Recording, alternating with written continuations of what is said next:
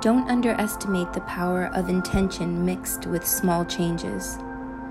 From where you are, the shift can seem like a leap. The thought of becoming something new or moving in a different direction can be daunting. Don't forget, it is the small shifts that eventually lead to big changes. Sometimes it's just an idea, a yearning, a knowing. This too is a change. There is power behind your thoughts. Action is not the only way to manifest. In fact, whole situations transform when you use your thinking rather than forcing action. Everything that is calling you will be.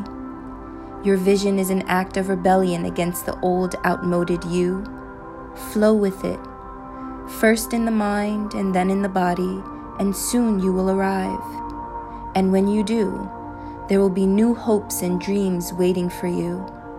Snuggle up to the small changes, and soon you'll be wedded to your dreams. Take note of your changes in thinking today. Make a small change and watch it grow into a mighty result in your life.